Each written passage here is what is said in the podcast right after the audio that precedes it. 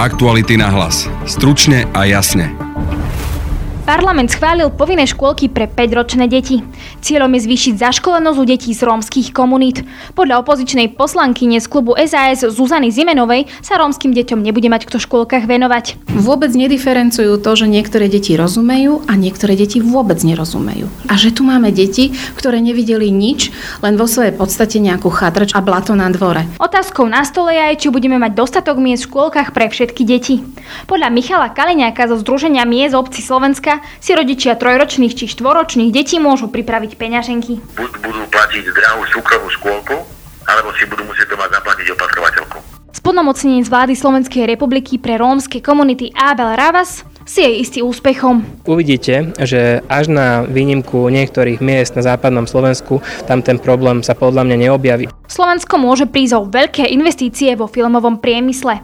Koalícia nečakane odložila zákon, ktorý mal podmienky pre producentov vylepšiť. Budete počuť šéfa audiovizuálneho fondu Martina Šmatláka, iné krajiny budú atraktívnejšie a zaujímavejšie pre veľkých hráčov. Počúvate podcast Aktuality na hlas. Moje meno je Denisa Hopková. Otázka. Koľko stojí účet zadarmo v 365 banke? Hm? Nič? Nič? Fakt, absolútne nič. Úplne zadarmo, bez podmienok pre každého. Tak stiahuj apku a vybav si ho cez mobil ešte dnes. Teraz hneď. Zadarmo. Úplne. 365 banka. A už môžeš počúvať podcast. 5-ročné deti budú musieť chodiť povinne do škôlky. To, čo bolo doposiaľ na dobrovoľnej báze, sa tak pre rodičov od septembra 2021 stane povinnosťou. Cieľom novely školského zákona je najmä dosiahnuť zaškolenosť u detí z marginalizovaných rómskych komunít a zo sociálne znevýhodneného prostredia. A hoci sa tento zámer z koaličných radov pozdáva aj opozícii, návrh zákona by prijali v inej podobe. Podľa poslankyne SAS Zuzany Zimenovej takáto povinnosť vôbec nemusí pomôcť rómskym deťom. Hovorí, že nemáme dostatok pracovníkov. Nie je dôležité, aby sme mali všetky 5-ročné deti v škôlke, lebo teda e, argument alebo protiargument je, že chceme tam mať aj trojročné, štvoročné, ale nie je naozaj dôležité tam mať všetky 5-ročné, aby nám do tých škôl chodili e, deti, ktoré ovládajú základné návyky a podobne? Myšlienka, aby sa všetky 5-ročné deti dostali do materskej školy aspoň tieto 5 ročné, že to je vždy lepšie ako nič, eh, je vo svojej podstate legitimná. Keď sa rozprávame o rómskych deťoch alebo deťoch zo znevýhodneného prostredia, ktoré nemusia byť len rómske, ale naozaj deti z chudobného prostredia rovnako majú problém s eh, prípravou do školy, pretože nemajú ani toľko podnetov a majú aj tzv. nízky kultúrny kapitál rovnako alebo podobne ako tie rómske deti tak ak sa rozprávame o týchto deťoch, že potrebujú pred školou, pred nástupom do základnej školy nejakú prípravu, tak všetky akčné plány a všetky aj odborné, aj politické dokumenty na úrovni Európskej únie hovoria o tom, že to musí byť minimálne od 4 rokov. To znamená, ak sa rozprávame o tom, že na Slovensku pôjdu všetky 5-ročné deti povinne do škôlky, tak sme odignorovali ten jeden rok, pretože sa vie, a to je už jednoducho pravidlo, že ten jeden rok nestačí. To znamená, je to polovičné riešenie. Ale tak máme tu v rómskych komunitách deti, ktoré majú 5 rokov a nechodia do škôlky a týmto by sa aspoň zabezpečilo to, že by aspoň tie 5 ročné. Ja viem, my sa bavíme o tom, že by už od 4 rokov mali chodiť, ale my tu máme deti, ktoré majú 5 rokov a nechodia do škôlky. Teraz budem hovoriť o tom, o deťoch rómskych, ktoré do škôlky chodia. Štátna školská inšpekcia dáva každoročne takú súhrnú správu do, e, do, na ministerstvo školstva, ktorá hovorí o našom, našej úrovni a stave výchovy a vzdelávania od materských škôl až po stredné školy. Tohtoročná správa konštatuje a robia tak aj predchádzajúce správy z predchádzajúcich rokov, že napríklad na úrovni materských škôl nejakým spôsobom tie materské školy nevedia potiahnuť rómske deti tak, aby ich dostatočne pripravili na vstup do základnej školy. Napríklad majú jazykovú bariéru, ktorú v materských školách nevie nikto vyriešiť, pretože učiteľky nevedia po rómsky. Učiteľky sú zvyknuté e, s tou triedou v materskej škole pracovať ako s kompaktným celkom, kde všetky deti robia to isté v istej chvíli. To isté im ukazujú, to isté im vysvetľujú, to isté od nich chcú. Vôbec nediferencujú to, že niektoré deti rozumejú a niektoré deti vôbec nerozumejú. Že niektoré deti majú doma rodičov, s ktorými si doma čítajú rozprávky každý večer, že chodia do kina, do divadla, že sa spolu hrajú, chodia do zoologickej a že tu máme deti, ktoré nevideli nič, len vo svojej podstate nejakú chatrč a blato na dvore tak ak nediferencujú tú výučbu, tak naozaj vo výsledku sa ukazuje tej inšpekcii, že môžu tam chodiť aj rok, aj dva, niektoré možno aj dlhšie, ale teda minimálne od tých 5 rokov, ak tam sú, tak tá materská škola s nimi veľa neurobila. Neurobila s nimi to, čo by s nimi mal urobiť odborný personál, ak by mal asistentov, ktorí dokážu hovoriť po rómsky a učia ich slovenský jazyk. Ak by mali učitelia metodiku na to, ako vyučovať slovenský jazyk, práve tieto maličké deti, ako komunikačnou hrou, komunikačným nástrojom. E, nemáme tam liečebných pedagógov, logopedov, špeciálnych pedagógov, sociálnych pedagógov. Vôbec v tých materských školách tento personál nemáme. No tak ja sa pýtam, čo tým docielime, ak teraz dáme povinnosť chodiť do materskej školy týmto deťom. To, že budú chodiť do školy, alebo že prídu do školy, alebo že budú fyzicky v škôlke, ešte neznamená, že sa tam s nimi budú diať tie veci, ktoré potrebujeme, aby sa s nimi diali, aby sa ich potenciál rozvinul. Splnomocnenec pre rómskej komunity hovorí, že sme jedna z mála krajín Európskej únie, ktorá nemá opatrenia pre predškolákov. Budete počuť Abela Rabasa z Mosta Heat. Keď sa pozrieme na Európsku úniu, takmer každá krajina má e, nejaké opatrenie pre predškolákov. Bude to povinná predškolská dochádzka, to je veľmi časté, alebo je to e, vymožiteľné miesto v škôlke, nárokovateľnosť pre rodiča sú iba 4 krajiny, kde takéto opatrenie nemajú a z tých krajín, kde sú väčšie marginalizované komunity, iba Slovensko to nemá. Takže to znamená, že my sme v zásade premeškali už 10 e, rokov, možno 20 s tým, že sme takéto opatrenie neurobili a, a tá diskusia by mala byť o tom, že ako to najlepšie urobíme. Opozícia teda hovorí, to čo ste už spomínali, že sa diskriminujú trojročné, štvoročné deti, lebo sa nedostanú do tej škôlky, lebo teda tam budú prioritne tie 5-ročné. Čo teda by mali robiť rodičia? Oni teraz už nebudú môcť trojročné a štvoročné deti dať do školky? Keď sme začali pracovať na tomto návrhu, tak zadanie bolo jednoznačné. Ako to urobíme tak, aby sme nevytlačili deti, e, ktoré majú menej rokov, trojročné, štvoročné deti. To znamená, že dali sme pomerne veľa času pre obce na to, aby dobudovali chýbajúce kapacity. Takže nie je to tak, že od zajtra to platí tým pádom, keď nemáš miesto v škôlke, tak deti e, vypadnú. Nikto by nemal vypadnúť e, zo škôlok. Pristupnili sme aj zdroje, to znamená, že ak tam tá kapacita chýba, tak vedia obce na tom zapracovať. Dali sme rôzne prechodné ustanovenie, napríklad 0. ročníky rušíme iba rok potom, čo vstúpi do platnosti zákon. To je ďalší proste odbremenie tlaku na tie kapacity. Uvidíte, že až na výnimku niektorých miest na západnom Slovensku tam ten problém sa podľa mňa neobjaví. Pozícia kritizuje to, že dostanú sa tam teda aj rómske deti alebo napríklad zdravotne znevýhodnení a že v podstate tam nie sú pracovníci, ktorí by s nimi mohli dostatočne pracovať a že to bude náročné pre tie rómske deti sa napríklad zapojiť do, tej, do toho procesu v tej škôlke. Tak Nebude to problém? Keď budem kritizovaný za to, že rómske deti alebo deti so zdravotným znevýhodneným sa dostanú do školky, tú kritiku beriem. Uh, som veľmi rád, že dostávam túto kritiku, ale presne tak to by mala vyzerať naša krajina, že každé dieťa sa dostane do školky bez výnimky. Či už je to... Áno, áno, len že či tam budú uh, pracovníci, ktorí naozaj budú schopní sa aj o tie napríklad zdravotne znevýhodnené deti starať. Ak mi dáte tú možnosť, tak aj odpoviem. To znamená, že tento zákon, prináša ďalšie zdroje do škôlok.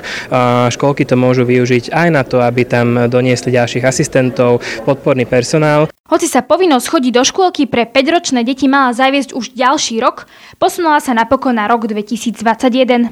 Dôvod? V škôlkach sa musia vybudovať kapacity pre nielen 5-ročné deti. Podľa Michala Kaliňaka zo Združenia miest a obcí Slovenska sa do škôlok nedostanú trojročné a štvororočné deti. Preberáme povinnosti, ktoré ani pri tej najlepšej vôli sa nebudú dať úplne zrealizovať, pretože nemáme kapacity. S týmto systémom sa spája nejasné financovanie a pri takýchto parametroch je veľmi ťažké dosiahnuť požadovaný úspech.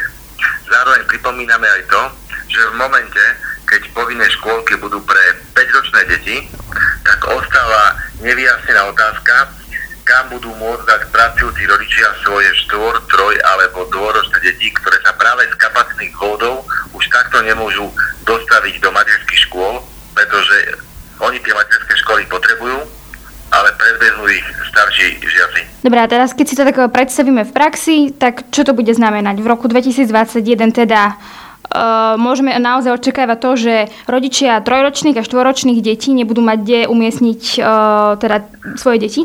Toto je reálna hrozba, na ktorú sme už od začiatku poukazovali.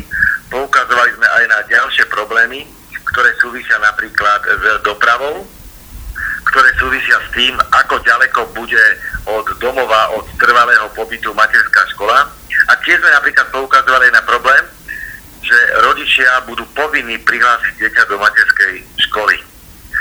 Ak ale v obci materská škola nie je, tak jednoducho rodičia si chceli splniť povinnosť, ale jednoducho nebudú si ju môcť splniť a paradoxne práve starosta či primátor by v tomto momente ich mal sankcionovať za niečo, čo nemôže ani on splniť, pretože ak v obci nie je materská škola, tak rodičia logicky nemajú kam prihlásiť svoje dieťa. Ďalší problém je s tým, že rodičia, ich dieťa má menej ako 5 rokov, budú odkázaní od dvoch spôsobov riešenia tohto problému. A to je ten, že ak chcú ostať v práci, tak buď, buď budú platiť drahú súkromnú škôlku, alebo si budú musieť doma zaplatiť opatrovateľku. Je reálne, alebo je ten rok 2021 dobrý e, na to, aby sa to všetko stihlo, alebo by sa to podľa vás možno, že v roku 2025 e, lepšie realizovalo? Je to dostatočný čas? Treba si uvedomiť, že máme za sebou prvú polovicu roku 2019, takže za rok a pol toto celé zrealizovať. Zdá sa, že to nebude ani len technicky možné aj práve z týchto všetkých dôvodov a argumentov budeme žiadať pani prezidentku, aby tento zákon nepodpísala a za predpokladu, ak nám vyhovie a parlament prelomí veto, tak budeme vážne uvažovať nad tým, aby sme sa kvôli tomuto zákonu obrátili na ústavný súd. Slovensko môže prísť o veľké investície. Novelu, ktorá mala zabezpečiť lepšie podmienky pre domácich aj zahraničných filmárov, koalícia stiahla a rokovať sa o nej tak skoro nebude. Aké príležitosti Slovensko premárni a odradíme súkromných investorov od filmových projektov u nás? So šéfom audiovizuálneho fondu Martinom Šmatlákom sa rozprávala Laura Keleová. Tak základom tejto novely zákona o audiovizuálnom fonde bol návrh na zvýšenie percentuálnej sadby e, tzv. spätnej dotácie na podporu filmových projektov. No a teraz v, Slovensk- teraz v slovenskom jazyku skúsme, e, čo to teda v praxi znamená? V praxi to znamená, že ak niekto na Slovensku zrealizuje filmový projekt, ktorý je u nás zaregistrovaný a vyplatí e, na, na tento projekt e, najmenej 150 tisíc, respektíve 300 tisíc eur pre televízne projekty, tak môže dostať v súčasnosti 20 späť z tej sumy, ktorú preinvestuje na Slovensku. E, návrhom zákona sa táto e, percentuálna sadzba mala zvýšiť z 20 na 33% To znamená, e, bolo by filmovanie na Slovensku a investovanie do filmovej produkcie na Slovensku atraktívnejšie. Takže v podstate viac peňazí a podpora, podpora e, vyššia ako doteraz. Viac peňazí, ale treba mm, upozorniť na to, že bolo by viac peňazí na tie projekty, do ktorých sa vloží neštátna alebo súkromná investícia. Hej.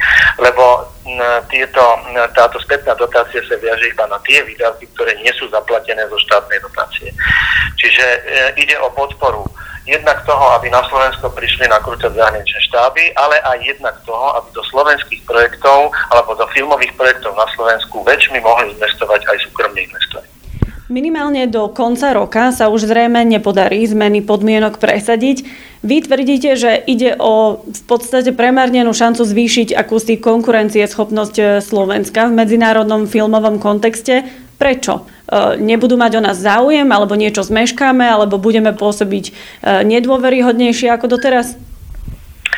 Treba povedať, že takýto finančný nástroj má takmer každá európska krajina a každá európska krajina sa snaží tento finančný nástroj urobiť čo najviac atraktívnejším alebo čo najviac zaujímavým, najmä pre veľké zahraničné produkcie. E, veľké zahraničné produkcie sa zvyčajne v období jesene rozhodujú o tom, že kam pôjdu realizovať svoje projekty v nasledujúcich rokoch alebo v nasledujúcom roku. Ak my e, nechytíme tento vlak, alebo ak, ak nebude zákon účinný e, od 1. septembra tak, ako bolo pôvodne navrhnuté, tak sa môže stať, že jednoducho iní budú zaujímavejší. Iné krajiny budú atraktívnejšie a zaujímavejšie pre uh, veľkých hráčov. Tie iné krajiny, alebo povedzme susedné Česko, alebo Maďarsko, Polsko, majú tie podmienky uh, lepšie ako my? Jednak majú lepšie podmienky, čo sa týka infraštruktúry, to znamená, filmári tam viac, viac e, príležitostí môžu nájsť a jednak e, majú aj lepšie podmienky, čo sa týka tohto finančného nástroja, ktorý máme my. E, treba zároveň upozorniť aj na to, že na rozdiel od napríklad Barandova alebo Budapešti Slovensko nemá až tak veľmi čo ponúknuť, pokiaľ sa týka filmových ateliérov a služieb a môžeme zvyšovať atraktivitu nášho prostredia aj takýmito finančnými nástrojmi, aký bol tento plánovaný. Na, nad tým čudným rozhodnutím našich poslancov, že stiahnu túto novelu vraj krútia hlavami napríklad aj predstavitelia online videoslúžby Netflix. E, vy poznáte nejaké konkrétne pripomienky alebo otázky? A nemajú oni konkrétne pripomienky ani otázky, oni len pozorne sledujú vývoj našej legislatívy a formovanie podmienok pre filmovanie na Slovensku a jednoducho sa pýtajú pýtajú sa na dôvody a my, priznám sa, nevieme na tieto, na tieto otázky odpovedať, lebo sami nepoznáme dôvody e, tohto rozhodnutia koaličnej rady. To som sa chcela práve opýtať, že vy vlastne rozumiete a viete, že prečo tá novela, ktorá už v septembri mala byť účinná, je zrazu niekde položená bokom, veď ministerka kultúry je predsa nominantkou Smeru. Nebolo to nejako dotiahnuté do konca, alebo čo sa tam stalo? Ja tomu úprimne povedané nerozumiem. Uh, tento návrh bol primárne iniciatívou Ministerstva kultúry nebol to primárne nápad audiovizuálneho fondu. Samozrejme, my sme sa k tomu mm, radi pridali a pripojili a zúčastnili sme sa celého legislatívneho procesu až po druhé čítanie v parlamente. A treba zdôrazniť, že celý tento legislatívny proces, vrátanie komunikácie s ministerstvom financií prebehol podstate bez problémov a v čítaní, v druhom čítaní v pléne mala voči tomuto návrhu výhrady jedna jediná, jedna jediná poslankyňa, takže viac menej to bol bezproblémový proces, až zrazu prišlo toto rozhodnutie, ktoré bolo zdôvodnené tým, že to bolo rozhodnutie samotného predkladateľa, teda pani ministerky. Čo na to televízie, napríklad naše slovenské televízie, uh, povedzme najväčšie tri, rozprávali ste sa so šéfmi televízií, ako na túto zmenu, alebo teda nezmenu, ktorá ale zmenou mala byť, reagujú oni? My sme sa um, na festivale Artfilm v Košiciach uh, stretli s predstaviteľmi všetkých troch najväčších televízií na Slovensku a s generálnymi riaditeľmi priamo. Boli sme účastníkmi jednej panelovej diskusie, kde samozrejme sme boli všetci z tohto mierne povedané prekvapení, alebo nikto z nás nerozumel dôvodom mm, tohto rozhodnutia a priznám sa, že to vyvolalo isté znepokojenie nielen na strane televízie, ale aj v producentskej obci, lebo keď je niečo takéto, keď je takéto rozhodnutie mm, prijaté a nikto z nás nevie alebo nikto nekomunikuje poriadne dôvody takéhoto rozhodnutia, tak je to pri najmenšom netransparentné. Veríte, že sa ešte e, stíhne táto novela, povedzme, nejako narýchlo prerokovať, povedzme, možno po lete? Um, myslím si, že to z našej strany nie je, ani nemôže byť otázka viery či neviery. Uh, v tejto chvíli je to naozaj na rozhodnutí politikov, aby, aby rozhodli tak, ako je podľa nich správne. Um, obávam sa, že z odborného prostredia už tomuto návrhu nie je veľmi čo dodať, lebo naozaj je po ukončení druhého čítania a už naozaj je o ňom iba, môže o ňom rozhodnúť iba parlament. To je z dnešného podcastu všetko. Náš podcast vychádza každý podvečer na Spotify a v podcastových aplikáciách. Nájdete nás aj na facebookovej stránke podcasty Aktuality.sk a na instagramovom profile Aktuality na hlas. Na dnešnej relácii spolupracovala Laura Keleová. Zdraví vás, Denisa Hopková. Aktuality na hlas. Stručne a jasne.